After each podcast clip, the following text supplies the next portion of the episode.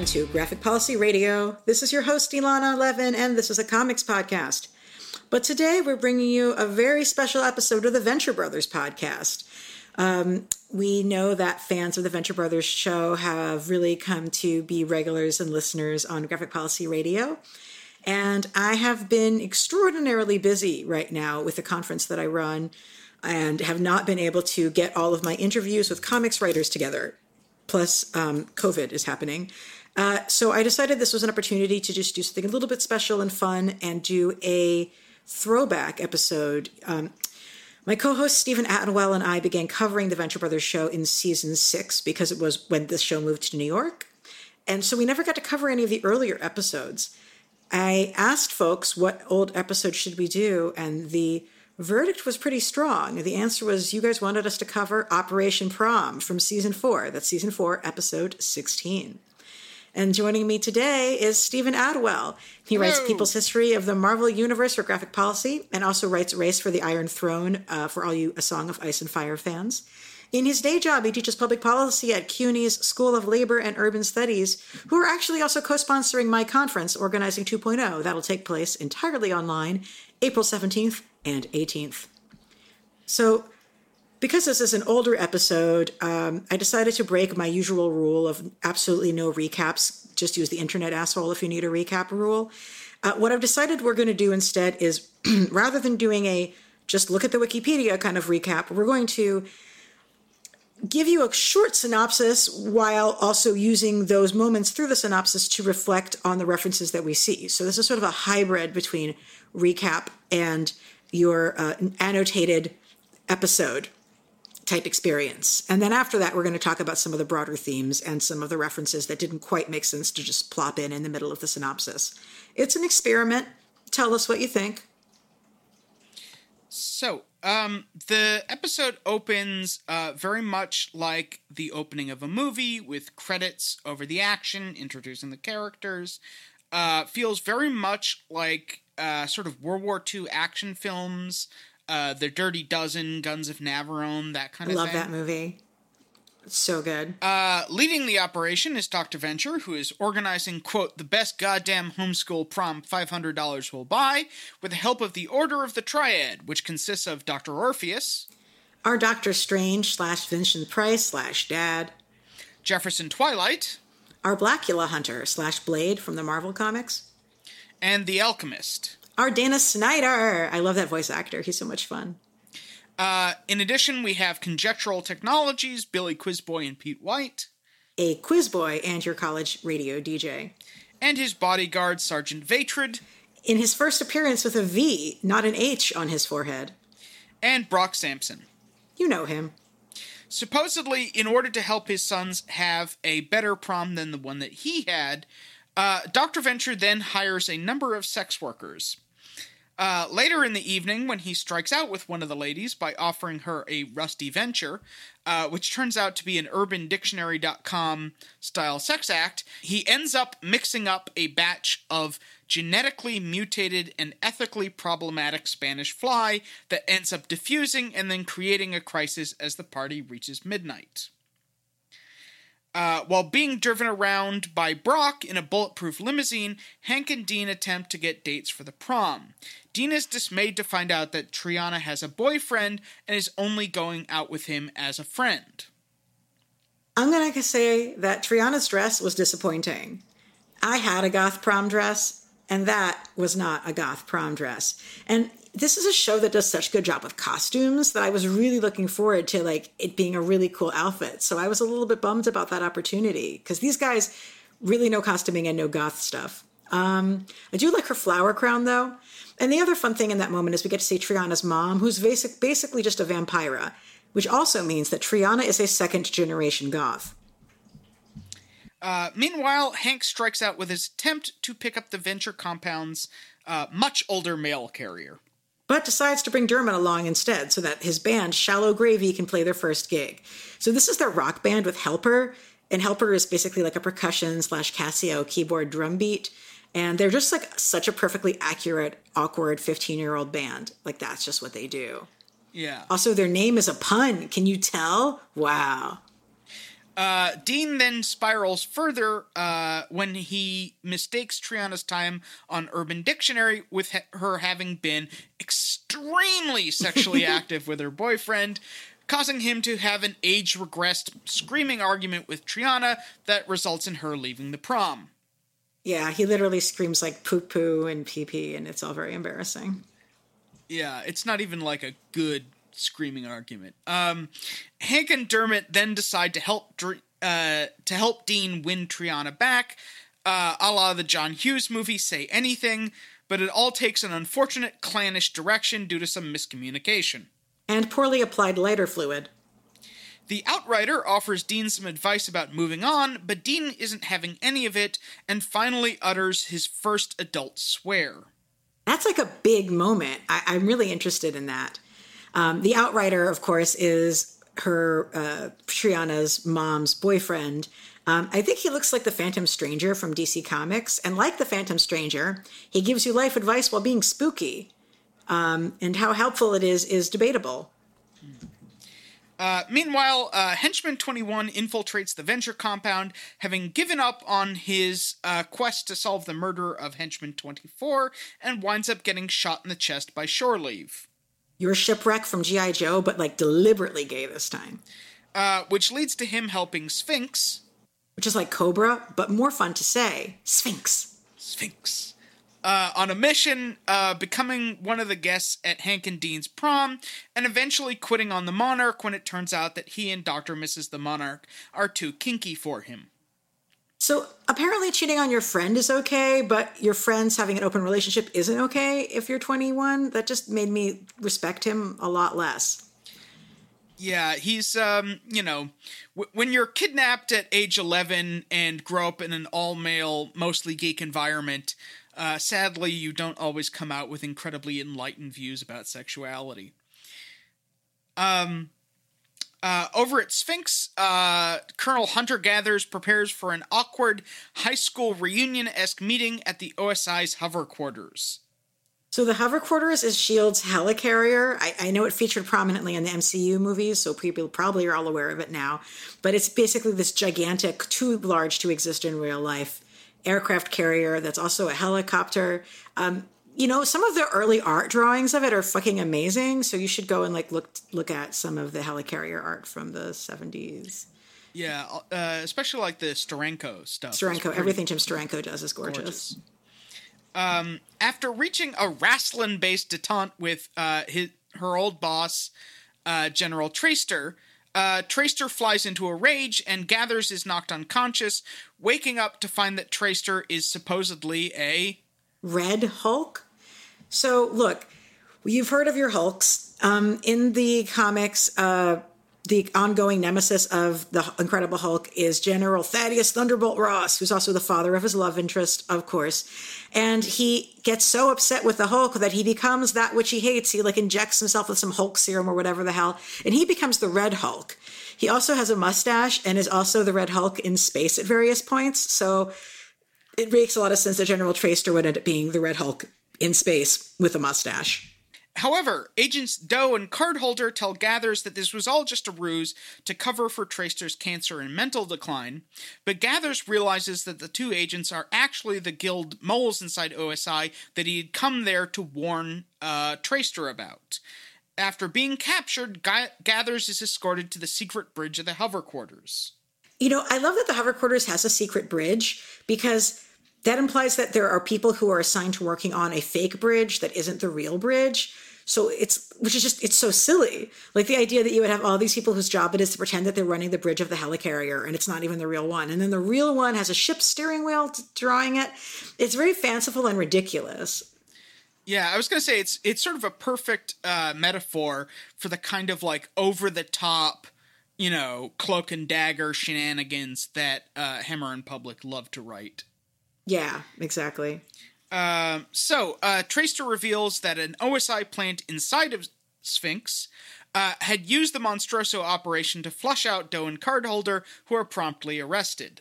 Uh, Treister decides to shoot himself into space so that aliens can cure his cancer, leaving Gathers in command of OSI. Uh, after running his prom errands, Brock Samson sneaks off with one of the sex workers that Doc hired, only to be shot in the back by a Sphinx frogman who turns out to be Molotov cocktease. Our Black Widow and Brock's personal femme fatale. Who had been waiting for Sphinx to be distracted so, so that she could extract the real Monstroso from captivity. The two engage in a limo versus motorcycle cliffside high speed chase that ends with Molotov's limo dangling halfway off a cliff, a la the Italian job. I love that movie. Yes, one of the best. Uh, Brock takes the opportunity to have it out with her, claiming that the two of them could never work as a couple because Molotov is a cold hearted mercenary who cares for nothing save money. She retorts that she is acting out of love, having fallen in love with Monstroso after she realized that their shared bad guy natures make the two of them more compatible than she and Brock ever could be. She gives him her Soviet chastity belt as a dramatic moment. That had been such a, I guess, iconic costume element for her character. Yeah. Uh, Brock is furious to find this out and threatens to arrest the pair of them, but Molotov uh, reveals her ace in the hole. The sex workers that Doc hired are actually her Blackheart assassins and will kill everyone at the prom at midnight unless she sends an abort code. So, them being the Blackhearts, that's a reference to Joan Jett of the Runaways backing band when she went solo, Joan Jett and the Blackhearts. The band is flawless. You should definitely go listen to them. This is like badass women rock and roll. Yeah, one of my favorites. Yeah. Um, so uh, Brock threatens to kill Monstroso to force her hand, uh, but Molotov seemingly chooses suicide instead by popping the hood release on the limousine, sending it uh, flying off the cliff into a fiery explosion. With two minutes to midnight. Wow. I mean, I'm sorry. You can't, like, quote, Iron Maiden and expect me not to sing it. Brock races on motorcycle and foot to rescue his friends, only to find Doc's Spanish fly has caused everyone to bliss out, avoiding violence, until the Blackhearts turn into actual flies like from The Fly and start menacing the guests. Finally, at peace with the world, Brock draws his knife and smiles. He gets gets ready to do some violence. Um, and interestingly, uh, Publick and Hammer weren't sure if the show would get continued after season four. Um, so this episode is very much an attempt at a season, uh, excuse me, a series finale as well as a season finale. Man, that would have been a really unsatisfying se- series finale. I mean, Don't it's certainly a very Brock centric uh, series finale. Yeah, that you're right. That is, and that's you're right. That's why it wouldn't have felt good. I mean, Christ, as we approach what we assume must be the season series finale in the near future, I mean, it makes me think about like what do we really want from it, mm. which I think would be, I don't know. What would you What would you look for in a series finale for the Venture Brothers? Yeah, you know, it it depends on kind of who we take as the focal point.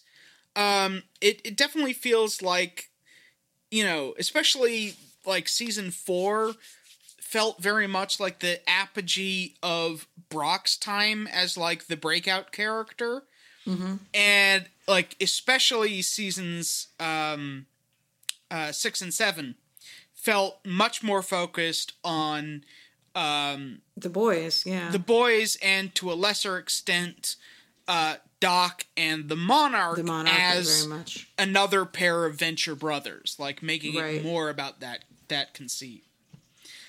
Um, so, shall we move on to talk about themes? Yes. Uh, so the first theme that we thought we'd talk about, uh, which is very appropriate, uh, given you know this is all about a prom, is the theme of romantic failure. Um, and there's a lot of different examples throughout the episode. Um, you know, we can start with, you know, Dean's sort of failed friend date with uh, Triana. He makes up a fail. Uh, he makes up a fake girlfriend. He gets kind of incelly towards the end. Yeah. I mean, I have to wonder like, did Triana tell him beforehand that they were going as friends and that she had a boyfriend? Because she, she should have, right? And I can't tell if that happened or not. It's totally fine to go to prom with a friend. I went to prom with a friend, but like you have to actually have conversation about that decision, and it's not something you would just pop on people. But by the same token, like yeah, Dean and you know, Dean is very capable of like self um you know delusion so i think it was more that Yeah. just he hadn't expected raven to be there and i think he thought that like the romantic nature of prom would like win her back because a big part of the reason why triana left um living at the venture compound is that like she had a vision of her future with Dean and was like noped out of it. Oh my god, I forgot that. What Um, episode was that even? I don't remember. It's the one where she goes inside her like she masters her fear and goes inside her closet and meets um her father's uh like mystical mentor. Wow, I have to rewatch that. I'm interested in that. I mean, you know, obviously, like she's a million years more mature than him, so that was never going to be a thing. But I love, but Hank, tr- Hank trying to date the mail carrier is like, this is because she is the only woman who he witnesses ever, and he doesn't know how to distinguish one kind of attention from another. Yeah, he tends to have this sort of uh, you know, like imprinting on women in the vicinity a lot. Um, you know, we see this like uh next season uh when he gets uh romantically linked to Dermot's mother. Uh just cuz like Mm-hmm. she's there, she's a woman. Um also the the Yeah. Quim twins told him to stop calling them, so like that option is sort of taken out. Uh likewise we learn that um uh Triana's friend Kim uh is no longer a goth. I know she went preppy and she's born again, and like, fuck that. What a disappointing. You don't have, look, you know, I mean, Alice Cooper is sober and born again, and he is still Alice Cooper. Um, I, I was also I wanted to throw in one thing, which is, you know, which I think ties in kind of the Dean Hank thing, which is when Triana just leaves the prom, she tells Dean, "You're not acting like a friend. You're acting like an asshole," which I think like really mm-hmm. gets at that whole thing of you know like the capital N capital G nice guy of like you know being friends when you're not actually friends or like pretending that you're a friend when you're not actually a friend. Whereas you know Hank in in the episode like actually decides to prioritize being a friend. Yeah, that's real.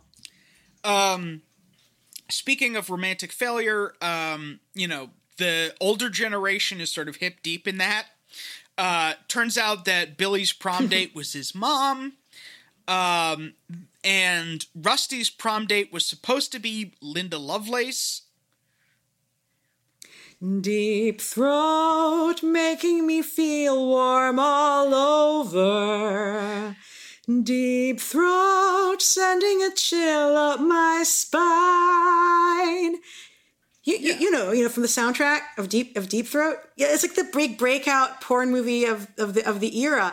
It's interesting. That definitely puts a date on his uh, youth, I suppose. yeah well i mean you know he was supposed to be in college in like the you know sort of late 70s right Yeah, yeah. So I guess was it? I gotta I gotta see at what point did Linda Lovelace stop working in pornography and become and a an born again? anti-porn I see a theme. activist yeah. And an anti-porn Um, crusader. and yes. he ended up going out So, mm-hmm. with uh, instead uh, Andrea Dworkin. Okay, Andrea Dworkin is pop culture's least favorite feminist philosopher, predominantly because she's known for her anti-porn and anti-sex worker crusade. If you've heard of pro-sex feminism, it was a reaction against her and also against Ronald Reagan and all of his backlash.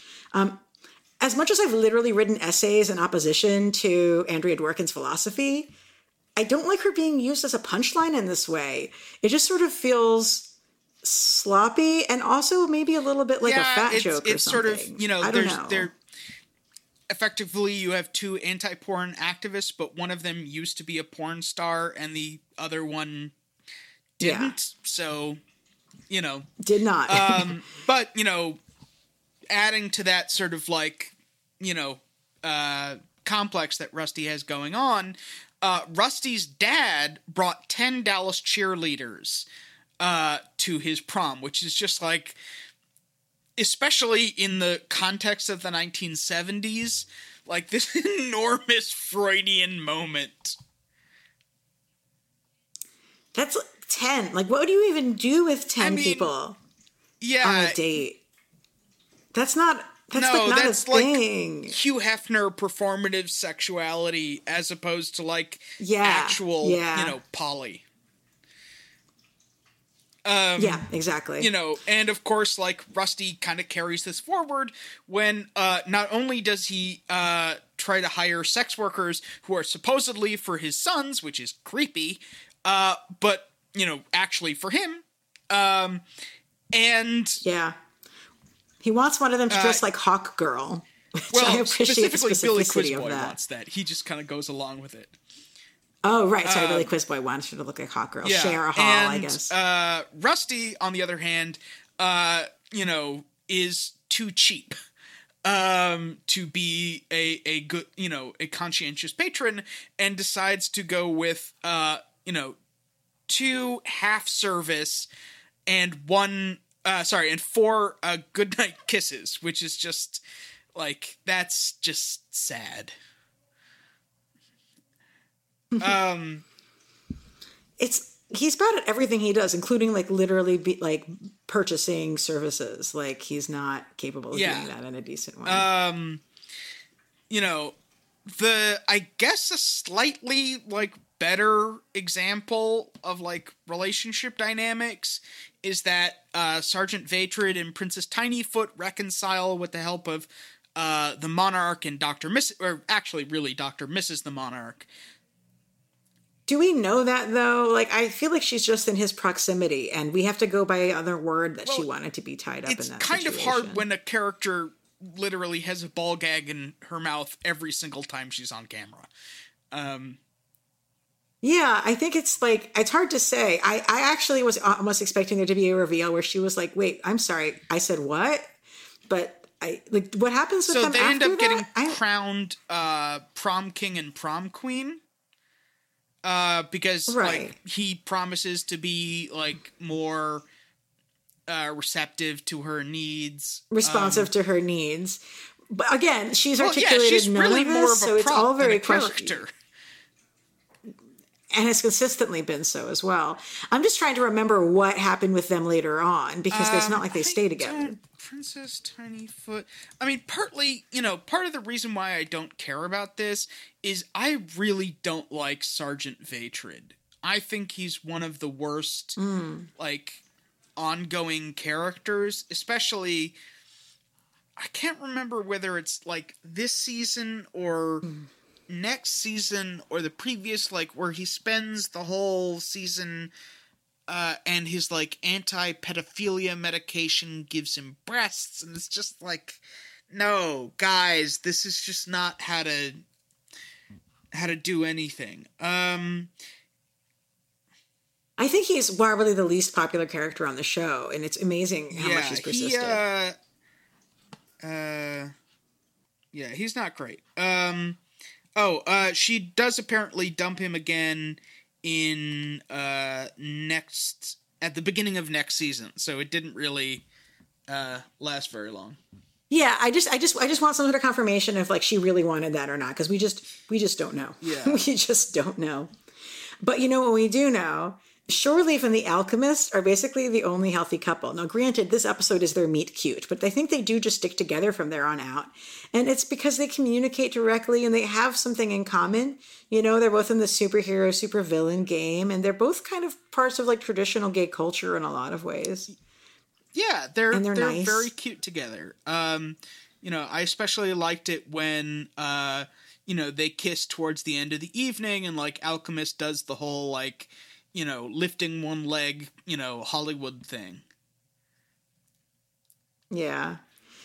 Um, you know, the other key piece, of course, is I just love like that that rust because we've talked about like is there a drink called the rusty venture well definitely now there's a sex act but no one can agree on the meaning of it they just know that it's really disgusting i enjoy how that becomes sort of a game of telephone through the Yeah. episode where they keep asking they bring in people like what it means Colonel And really whole- Gentleman and. Watch and Ward, and it just like keeps ping ponging Yeah. around. And like I, you know, the thing is, like, there's this whole world of Urban Dictionary defined sex acts that are like not really a thing, and like it's sort of like a stunt or a joke of like somebody making up of what they think would be the most revolting thing they can think of, and it's it's I don't know. Yeah. Uh, it makes a lot of sense that that would be one of Rust that that that, that Rusty a Rusty Venture would be a joke, but also that it wouldn't really Yeah, even be it's a thing. it's yeah, it's, it's like a fake thing. a different kind of It's a like performative sexuality thing. Um, yeah, yeah. It's like a it's it's a it's a stunt. um, uh, More than anything. similarly, uh, you know, uh, one way that sort of romantic failure comes up in this episode is you know having struck out. Uh, Rusty then decides to make a Spanish fly with a mutated uh, radioactive spot uh, fly, um, and like he and Billy have this like conversation about how you know Spanish fly is a roofie, and that's a really fucked up thing. Yeah. I, and also, like, the fly is angry because I took its wings off. Like that. It's like that's just fucking Yeah, violent. I mean it's very I mean? you know in character for someone who once built a joy can Oh, uh, yeah. from the heart of a heart, The of, heart an of an orphan. But it's still like you know the whole thing is just like deeply fucked up from beginning to end. Um. So finally, and like you know, I think this is what a lot of the episode is building to. We have Brock and Molotov as like a bad codependent relationship that just needs to end. Yeah, I mean, and it was dragging out, and I'm glad that they put an end to that one. You know, you have this parallel of Brock chasing Molotov while the boys are trying to get to Triana. Like it's literally cut together and stuff like that. You know, as much as like Brock derides the whole, you know, if if you love someone, set them free. It's like, you know, dude, she's moved on. She has a boyfriend now. Like, Mm-hmm. you know, move on with your life. Um, so the next theme that we wanted to talk about, somewhat related to this whole idea of romantic failure, is this theme of like people whose own proms sucked trying to recapture the magic. Which is a real phenomenon. Like a lot of parents try to live out their high school glory days the way they wish they'd been through their kids, and it's really fucked up and pathetic. Um, and these are adults who definitely missed on having the youth that they would have wanted, and and so they're trying to project it onto the sons. And what's so funny is like the boys don't really care about those markers. Yeah, and well, those you know, the part of the reason is that like they weren't exposed to any of like you know they're weird clones who've grown up on a Mm-hmm. compound and they know super science and they don't really you know because they're like incredibly homeschooled they don't really have any like uh you know way of evaluating any of this like cultural baggage that the older generation have um and you know you have um you know rusty like is trying to do a better job than his dad did of giving his kids a normal childhood. You know prom is like as dumb as it is it is like an american adulthood ritual or at least has been since i actually did some research on this. Um pretty much just like the mid 20th century. Like there were proms That there were proms in like the yeah. 1920s, but they don't really seem to have been as big a deal. This is really more like post-war 50s. post-war. Yeah, yeah, it makes a lot of Um, sense. And, you know, but he ends up doing a, a shitty it- job of it. and they don't care. Yeah, Like it's not what they um, wanted. and of course part of the reason that he you know he he does such a bad job is that like he's more focused on the fantasy of getting laid and like the fantasy of being you know the homecoming king or whatever than like what his kids are actually into um which is you know like yet, yet another way in which he replicates his whole his father's whole thing of like, you know, overbearing and negligent at the same time. And you have this comparison with Sphinx and there be kind of being a high school reunion for uh, Hunter Gathers who left who, who who left OSI and now he comes back. Yeah, It's and you know, gang. high school reunions have a very similar feel to proms. You know, they're also dances held in the school gym, right? And everyone's coming back and they're like trying to, you know, recapture that nostalgia, but like it's never that good. You know, on the other hand, like I feel like that is something of a transient phenomenon now because like you know, hmm. with Facebook and other forms of social media, like I'm still in contact with all of the like high school and college friends who I want to be in contact with. And I don't have to like go back to my Right. high school hometown to like catch up. You know, I know what's happening in their lives. That's true. I mean, hmm. Yeah, it's all very mid-century, and that's was sort of one of the and the '70s piece of it is also you know one of their other big obsessions, of course, of the of the show as well. Um, you know, we, one, none of the music that they're playing is what Hank or Dean would have been asking for either. It's just what Big Pete and Billy liked when they were in college, but also sort of a little bit of like trying to perform as being a traditional DJ. Um, but like, I don't really think that Hank and Dean have ever until we until they're in New York. Like, I've, I've, not seen at this point in the show. Neither of them had really expressed any interest in any particular Uh, music I mean, anyway. you know, Hank has his band, but like, I don't know if he, you know, ha- yeah, listened to like, other what bands? access Like- to? I mean, okay, he knows Led Zeppelin because of Brock.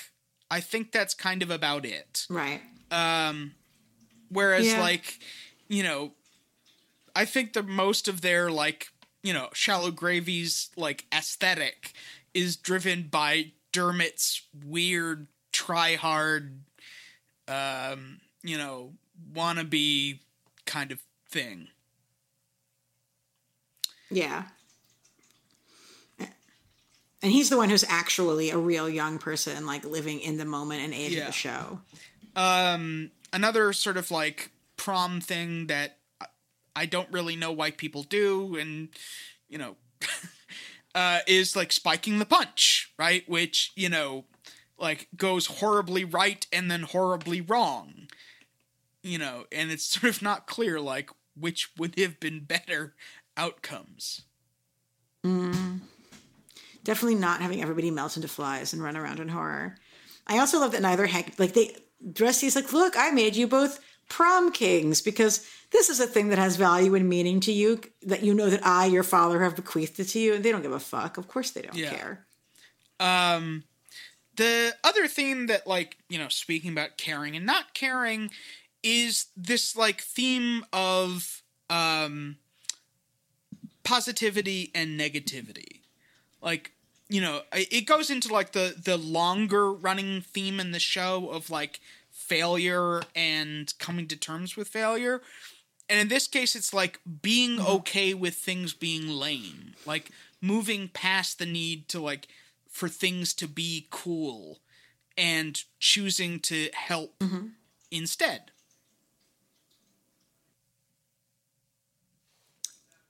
like you have 21 you know he'd been on his stereotypical revenge quest and in supervillainy and he realizes that that's actually kind of embarrassing and isolating and that maybe he'd like to actually hang out with people who are competent and do things with them like the osi Yeah. guys are doing it was kind of cool to have him being friends with uh I, I keep wanting to say shipwreck but i mean shore leave um and uh it would have been interesting, yeah. It would have been interesting to see actually have twenty one go and join OSI. Um, and, he spends like- most of next season uh, with Sphinx. Oh, that's right. Um, but like eventually, kind of, yeah, can't, Comes can't make yeah. a go of it and just sort of retreats back to what's comfortable. Um, and you know, despite like really striking out on the by the norms of prom, Hank has a much more positive attitude, and he just tries to focus on friendship and rock music and have a good time, and not try to hold himself to this like I don't know fictional, culturally imposed standard of what his prom is supposed you to know, be. it's it's one of the things that uh gets really intense next season because I think next season, yeah, is like the one where Dean starts like wearing a black um speed suit and like dyes his hair black and gets very moody and teenagery, which is like on the one hand, uh, you know, it shows that like he's actually becoming a teenager after being stuck as like a tween for however many years, you know. Um, but on the other hand, it's like it's not a positive. It's it's like a way station. You know, you kind of need to move past it. Hmm. Right, right. And I think also, I mean, do you want to talk about the radiation therapy, cancer treatments? As Sure. So you know, partly this is kind of like playing off Stan Lee's weird relationship with science. I mean, I could do a whole podcast about like what he thought magnets and magnetism did. yeah, they, they're just amazing. Uh, how do they, you know, Stan Lee, proto juggalo. Um, but you know, in this case, it's like you know, literally every time anyone gets exposed to radiation in like early Marvel, whether it's like the Fantastic Four and Cosmic Rays, or Cosmic Peter Parker and the Spider, like good things happen to you. It's not like, oh dear, you've got cancer. Um, you know, so on the other hand, like, you know, uh, General Treister kind of has like, you know, a a positive but kooky like take on you know his whole situation, which is like, you know, I, I may have incurable cancer, and I, you know, sometimes think I'm a Hulk, but you know, I'm gonna shoot myself into space and let aliens fix me, because why not? and he does get grabbed yeah, at some he point, shows right? up um when they do the like what's it? Um return yeah, Gargantua, Gargantua 2 2. kind of what was that even? It was like it was sort of an interstitial two-parter. I don't even remember like what Yeah. season that was technically part of. Well, anyway, we see him as a frozen meteorite in space in the future. And another cool moment is, you know, we talk about this a lot in our more recent work, but like you have this reference of Dr. Mo- Venture and the Monarch being related here when the Monarch gets a change of clothes from Vatran and he says, You're a size Doc, right? As in, you're a similar size to Doc, which he is. They are. Yeah, they're Significant. both skinny redhead dudes. Um, So, some more references we wanted to help folks see. Uh, the dance floor is literally the Saturday Night Fever dance floor from the movie Saturday Night Uh, Fever. with uh, the walking eye serving as disco ball. Walking eyes are so cool.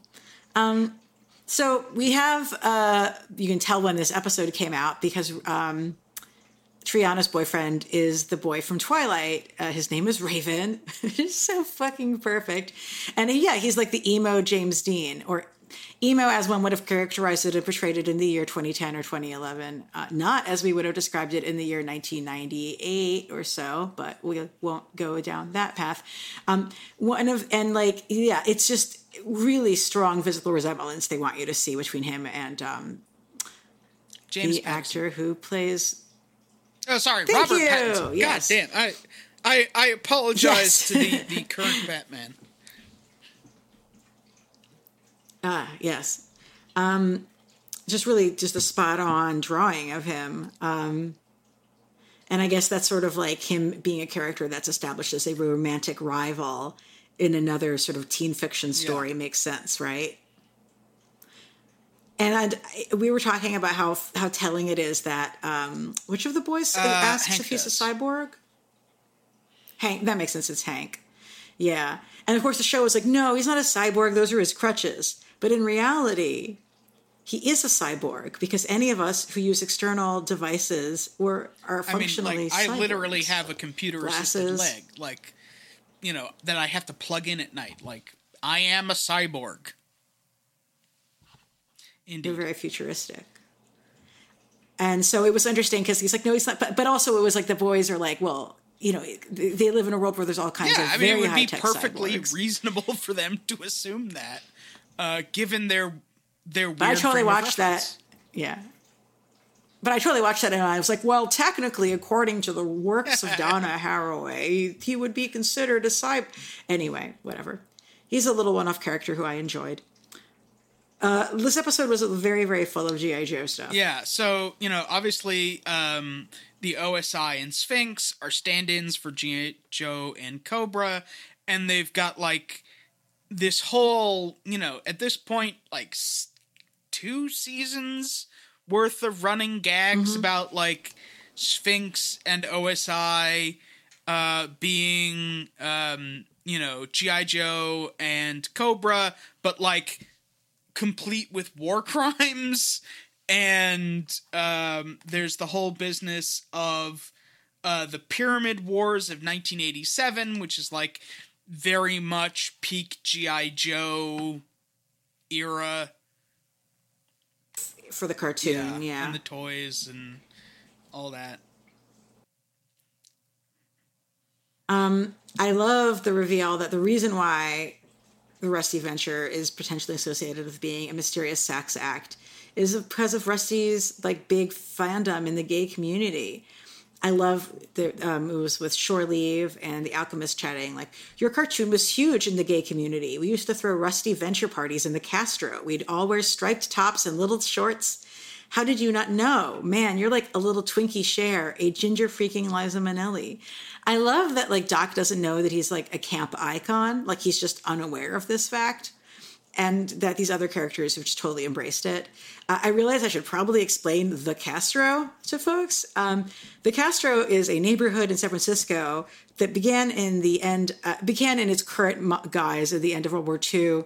Um, it was America's first gayborhood, you know, real gay neighborhood, um, and it became a place where sailors were disembarking because San Francisco is that big port town um, from after World War II, and developed as like a, as a gay neighborhood, a gay district. Hello, shore leave. Hello, sailors. Um, and it's interesting as the fashion look ubiquitous there in the late '60s and the '70s was uh, the became to refer to as the Castro clone look, which like I guess if you if you guys are thinking about like Tom of Finland might be the best way I could describe, but you also have like these very traditional masculine, but like over the top in ways that are just very butch and gay nonetheless, and it's lots of serious mustaches, which means shore leave totally Yeah, fits in there. um, the uh, other thing that we wanted, you know, uh, in terms of of references, so the Outrider, uh, we already talked about like how he's kind of the Phantom Stranger. He's also a little bit Solomon Kane, like especially his like giant hat is very uh, Solomon Kane esque. Puritan. Solomon Kane being Uh, the yeah, the Robert E. Howard um, Puritan uh, uh, yes uh, swashbuckler. Um, fighter. and uh, not so much in his attitude. Like he's kind of a like a slacker stepdad at this point. Um, but you know, also uh, you should know like an outrider is a kind of scout. It's like a, a term for someone who rides ahead of an army to like make sure that they're not walking into an ambush. Uh, I, he's, I like how he's just like dispensing. He's like the dad that you didn't ask for. He's just there dispensing advice that Yeah. nobody's looking for. Some of the coded speech with like Hunter Gathers is um, who got in case we didn't mention it already is a Hunter S. Thompson uh, metaphor for like the actual journalist. Um, he's saying uh, Brando's got us on our bellies and he's reaching for the butter as like code words, code words, and like, ouch, that's like a reference to Last Tango in Paris, which, um, as we have learned, in case anybody didn't know, um, the rape scene in that movie with Marlon Brando uh, was like the actress who was playing the woman in that scene wasn't told that that scene was going to be performed, so she thinks that she's about to get raped which is completely fucking evil. Um, uh, yeah, it's definitely not a movie I would watch at this point. Yeah, it's sort of the, the worst of the sort of uh, like male auteur worship of the 70s kind of curdling into just absolute tax, toxic masculinity. Yeah, another movie that gets a big shout out there is when they're trying to when the boys are trying to plan their stunt to get Triana back. They're like, "It's going to be like The Crow," which I guess that's Dermott yeah. who must have said that, right? Because I couldn't believe the boys would have watched something that took place in the '90s. You know, I believe The Crow is the only movie that has a character who's a community organizer in it. It's true. Uh, that's his girlfriend who gets killed. Yeah, probably. So it was big in the 90s. People liked to associate it with goth culture, but it really wasn't goth. I will be the definitive judge of such yeah. matters. Although I did appreciate that it had a couple of good songs um, in the soundtrack. So finally, uh, we wanted to talk about like Dean's romantic gesture, um, which parallels the like moment in Say Anything when John Cusack's character uh, like holds a boombox uh, up over his head, and you know to like say that he's sorry and win back the girl who dumped him. Uh, he's playing "In Your Eyes" yeah, by Peter Gabriel, um, which you know as yeah, which as like many you know we're not the first to like notice or like talk about the fact that like that you know moment which got like endlessly uh repeated and like uh, referenced and played on and like adapted both in like rom-coms and and other uh, uh, you know properties is like actually a very fucked up stalkery gesture right? You know she said i don't want to have anything to do with you and he violates her boundaries. Um that you know john hughes who like has this kind of famously problematic view on uh, you know, these matters like very much played a significant role in normalizing and like warping a lot of people's mentality about like what romantic relationships should be like and how you should behave if you want to like have one and begin one. You know. Yeah.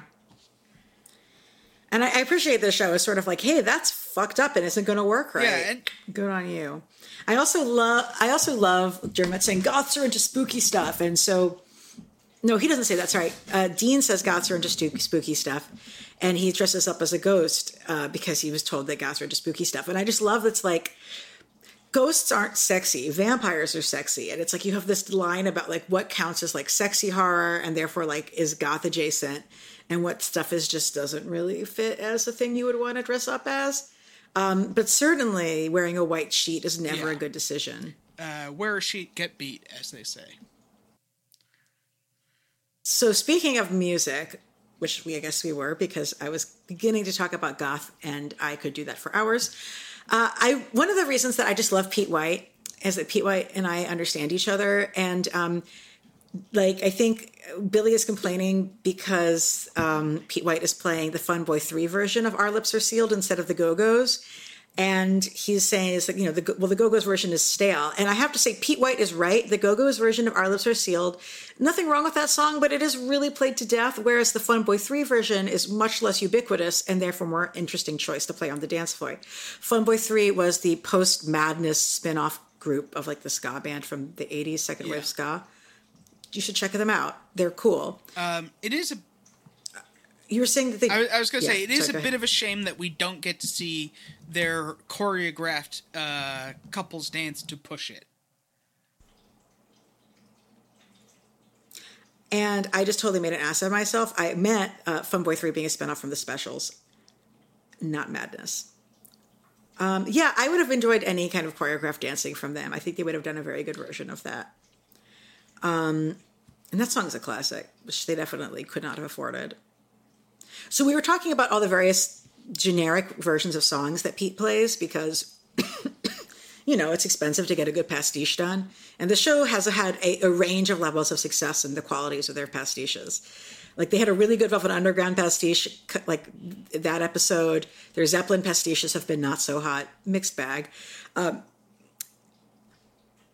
So, So what, what were you I thinking think of some of his, some of the pastiches they did is here? Either supposed to be the Hustle or the Bee Gees, like the the one that's like very clearly disco. Not entirely sure, um, just because it is just kind of a disco beat. Um, there's also a conga line, which is like, I don't know. I Pretty, gen, you know, generic for a- Yeah, a bar exactly. mitzvah, wedding, Um, etc. um, it's like what the I- electric what I slide. It's really that enjoyed people- was- large groups of people know how to do. Uh, what I enjoyed also was the a large quantity of a pretty good pastiche of Blue Monday by New Order. And it also kind of worked as being You Spin Me Right Round, you know, by Dead or Alive. So you have a very like they they understand their 80s synth pop is what I'm saying.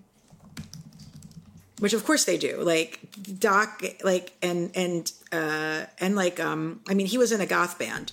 I I hope folks are aware that Doc Hammer was in a goth band. Um, and additionally, you know, J.G. Thirlwell really understands his actual composer of the show, really Uh, I understands his actually own references his there. album of music from the show because it's just like it is gorgeous. a lot of fun just to put on uh, while you're doing other stuff. So the other thing that I love about them being such big music nerds is that they like really know things. So during this episode, I think it's like 24 is like complaining about um he's like oh why am I with Mr. Wendell from Arrested Development? And this whole the the band, not the TV show, the the the, the 90s hip hop uh, group collective. And when he's saying that, I'm just like, that's not Mr. Wendell. That's Baba Oje, who was Arrested Development spiritual advisor. And what I love about the Venture Brothers is that they know that. And they have later on someone is like, what? That's not Mr. Wendell. Mr. Wendell's a character they write about. Baba Oje was in the band. I'm like, yes, exactly. One of these is a character from the music video, and the other of them is like a was the band's spiritual advisor. And it was an actual like cool old, cool old dude Um, and um, like and, and like so one of these is a fictional person. The other one of these is a real person. They're not the same person. These are different elderly black men. And like the venture brothers show knows that. And so like, the whole time when i'm like but that's not that's not they, they know. Yeah. that's part of the joke. I was gonna say and it's, they get that's, to that's it very 21 and 24. Um, like whenever they make Mm-hmm. music references, I mean, I'm thinking especially the um, wedding two-parter where they're talking about Bowie albums, and like 21's Mm-hmm. Yes. favorite Bowie album is a best of compilation. yeah So- yeah it's which is like an insult to my sensibilities but it's true they're always talking past each other like that because you know that the writers are the guys who are like actually correct about the music and they have to have these conversations Yeah. with people who don't who are not as correct about the music and i relate to that struggle greatly and how frustrating it is when other people are wrong all the time anyway you were saying um, uh, we also get uh, Shore Leave referencing South Pacific. which of course like he's into musicals from uh, you're gonna wash that man right out of your hair he says like from Yeah, south uh, pacific it's kind of overdetermined, but that is sort of Shore Leave's shtick. Is that like, you know, Shtick? he's he's Yeah. not just uh, a gay super spy, but he's like a very classic gay culture super spy. Yeah, and that is an expression that people Oh, use. Like, yeah. I, I've heard, I have heard people say, "Wash that man right out of your hair," as like it's like a thing. Yeah, and it's also not like a fake expression. you know it's a, a good joke because like Sphinx constantly brainwashes people to like yes, thank you. There you go. Um, so finally, in talking about music, um, I want to talk about the one non-generic song uh, that they play uh, right at the end of the the episode. Um, so, like a friend, um, a song about a relationship that went bad.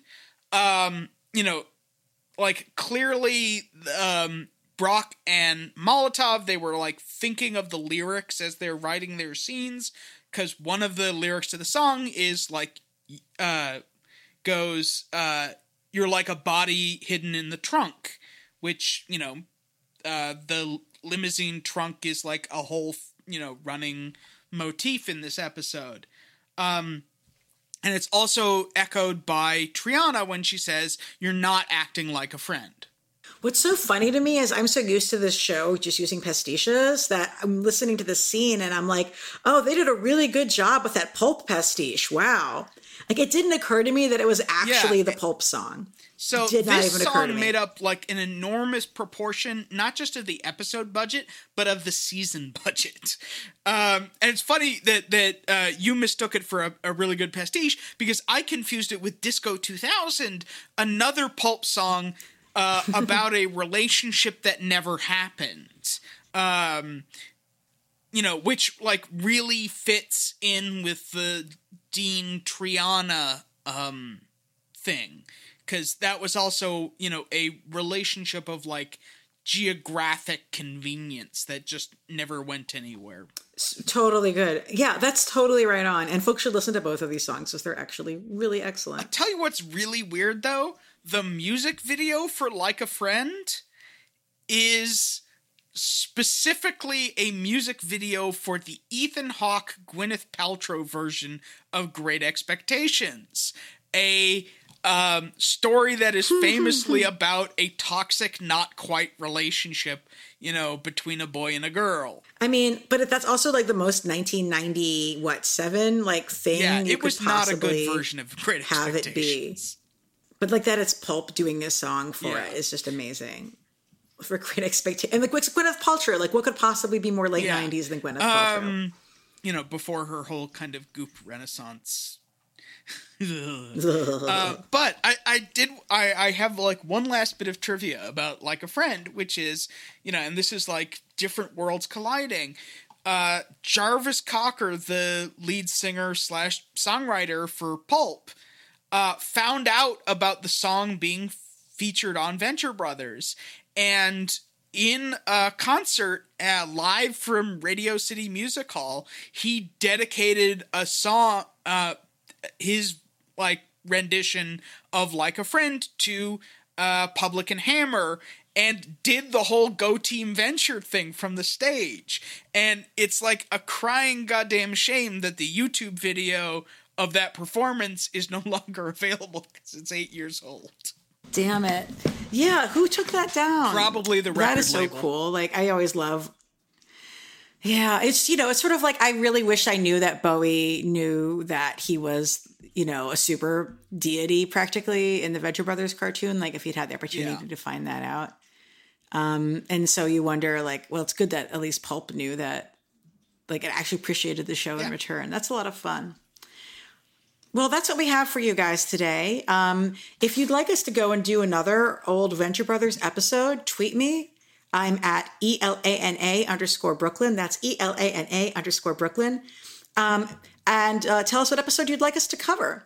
We also have some really exciting stuff coming up. I sat down for a lengthy two part interview with classic comics artist and writer Jerry Ordway. Like, this guy inked Infinite Crisis okay crisis and infinite earths i mean both of those things. Uh he's like the reason why anybody cared about shazam until the movie came out. Um and he's a wonderful dude.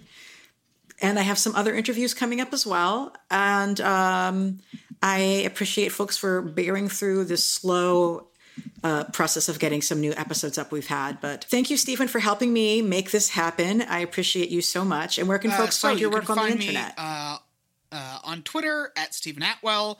Uh, you can find me at WordPress and on Tumblr at Race for the Iron Throne, uh, where I'm trying to, you know, do my own bit to help us get through these long, uh, comicless weeks. Yeah, yeah. And I would be happy to. I mean, we're going to also get to talk about some older comics as well soon on the show, by the way. I have a very exciting special guest going to join me to talk about classic Daredevil.